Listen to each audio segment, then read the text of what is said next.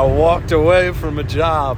I like there was I could I could tell like the guy just didn't really have a lot of money and like he was trying to I, I don't know if it was even a misunderstanding or what was going on but it was just getting weird when we were trying to figure out pricing and we'd already figured it out before and um, it uh, I went out there to go and actually do the job and it was I just knew it was like the Lord was like no like don't don't do this and uh, we were trying to like go back and forth and he was like ah, I don't think I'm gonna do it. I'm like that's okay man. Like you're all good. Like have a good day. And like I could have done it but it would have been selling out. And because uh, it's like I know I can make two three grand a day but if I go do jobs like that and I could if the Lord told me to do it it'd be different. If it was some old lady or something it pro- he probably would have had me do it but he, with that one he's like no and it's interesting and I was thinking about how like that goes into other areas of life just on like what we believe about ourselves, what we believe about our own worth, what all, all that stuff, man. And it's like I see people out shoveling roofs for like 20, 30 bucks an hour and I charge 100 bucks an hour, but then I know guys that charge 200 bucks an hour. So that's another like kind of business thing, right? But thinking about the way that we right away I, I, thought about like discipleship that was the first other thing that popped into my mind like the the mentors that we have in our life and um, it's like if we believe that like God wants the absolute best for us, one, we're going to get around the best ones that we know, but also we're going to be looking for better.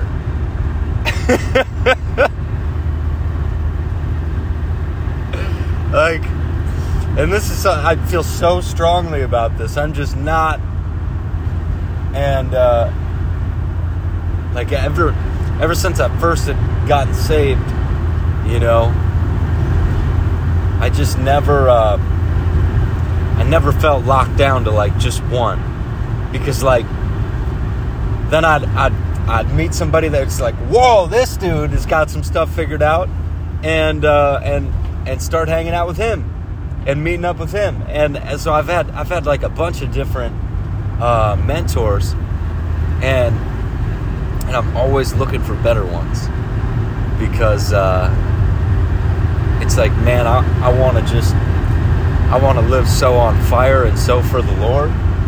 Um, and it's like, when God shows us how much we're worth, when He shows us the value of our life, when He shows us how we can be a blessing to the people around us and help the people around us, like we'll we'll want to have the best, man. We'll want to we'll want to be the best that we can be. So I think that's so important with mentors. The because um, once you've seen the real thing. once you've seen the real thing, you just can't be okay with like part of it, man.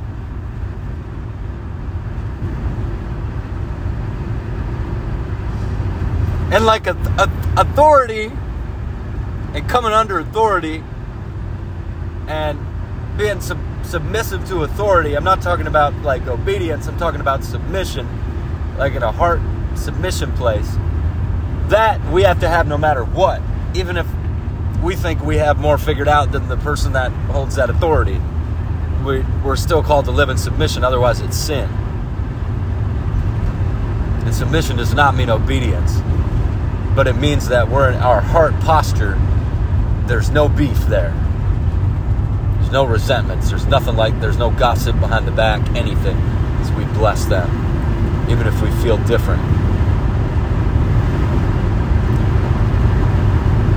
But, but mentors, like the people that are better than us, that we tell everything to,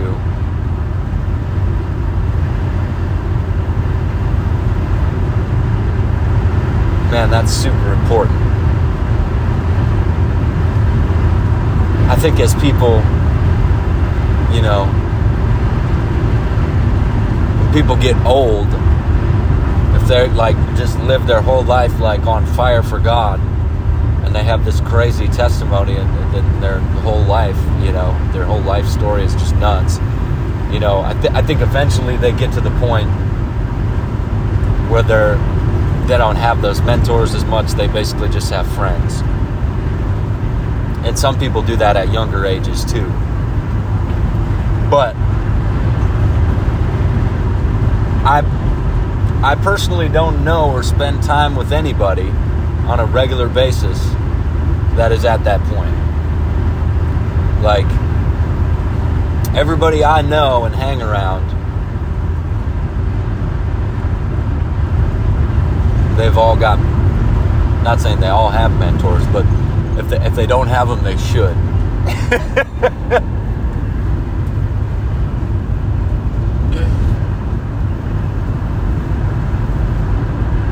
and the power of God is so important. Like the the power of God is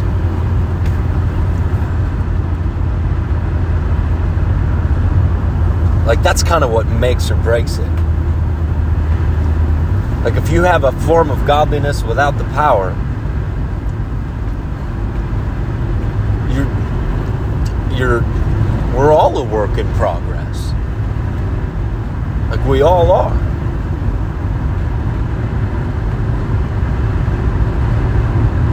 But when I'm looking for a mentor, when I'm looking for somebody that I'm going to tell all my stuff to, and that I'm looking for real life advice on, I want that to be somebody that can heal the sick and prophesy.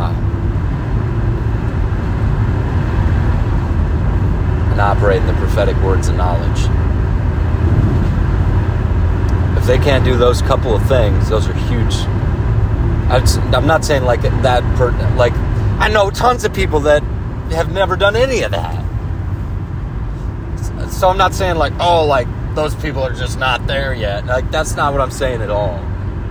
But like when I'm when I'm looking for a mentor, when I'm looking for somebody to get discipled by, it's got to be somebody that's walking in the power of God, because I want to walk in the power of God. And uh, yeah.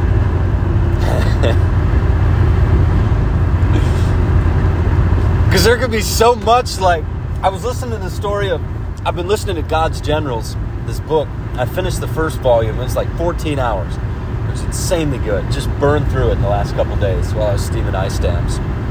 And then I started the third volume. Couldn't find the second one. But it starts out with John, West, John Wesley, the guy who started the Methodist thing. And uh, basically, he. Uh, like he was just the most religious just like it's we would not have been friends man. Like when he started out he was they were just they came to america to i don't know what they were trying to do but it just didn't work at all. It was just horrible religious church stuff just wasn't doing anything. It was all works based just absolutely fruitless. And then there were these people i think there were the bereavement church people if that's the right name of it but they started hanging out with these guys at first. They're like, oh, they're crazy. They're this and that. But then eventually, John Wesley, I think it was his brother Charles, they get set on fire. And then they're going around on horseback just all over the U.S. And then I think they started going into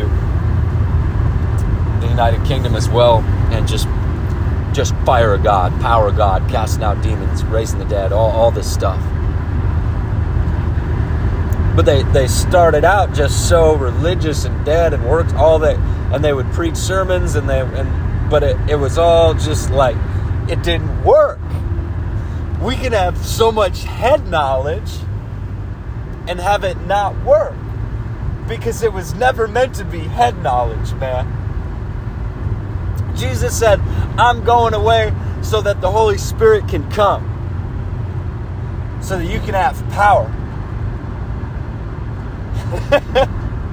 Everything you saw me do, you're going to do, and, and greater things than these if you believe. And I want to believe, man. I don't want that stupid box. Because we can live our whole life in that stupid box and we can get married and have kids and have money and go to church three times a week and be at the church and serving in the church and doing all this stuff, but have no power. And God wants us to have that power. He paid the price for us to have that power.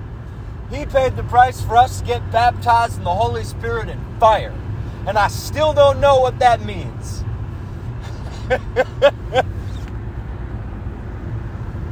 and I've felt it and I've seen it and I've experienced it and I've had it, but it's like there's always more.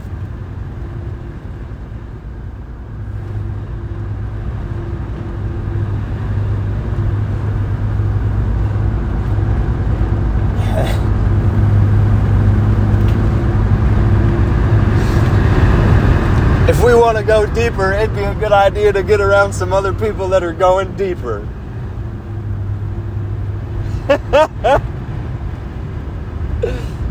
we can have a lot of religious activities that are so fruitless and dead. We can have a lot of potlucks and dinners and breakfasts and lunches and coffee meetings and whatever. But where is the power? Where is it? It's not there, man. You got to put the coffee and the burritos down. You got to pray and fast and get together with your friends and and seek the Lord. That's where the power is.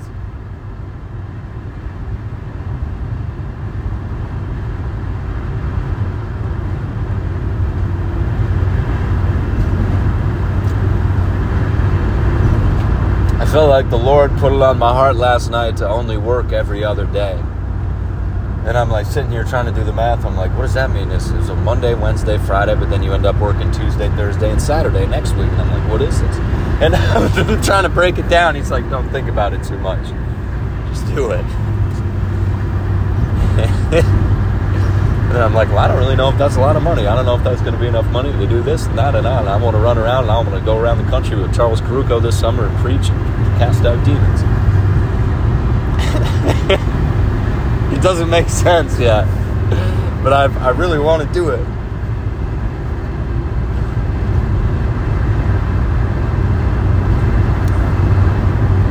I don't know what this is. But, yeah. God, I pray that um, over whoever's listening to this, that you would you would use everything that was spoken just now, God, by myself, and that everything that you spoke to them, Holy Spirit, individually, I pray that you would use those things to stir up giftings and callings in their lives, God. We want to know you, we want to see you, we want to experience your presence, we want the whole thing, not just part of it. We don't want secrets, things that are hidden, or anything like that, any of that junk, God. We want to live live a life where if the whole thing was laid out in the open, it would just be a beautiful masterpiece of God that people would see. They wouldn't see a bunch of junk, a bunch of hidden things. We don't want that, God. We want to know you. We want the whole thing. So we just bless you, God. We thank you for your presence. Thank you for your presence in our lives. We just receive you. We just take you in. Name. Amen. Have a good day, guys.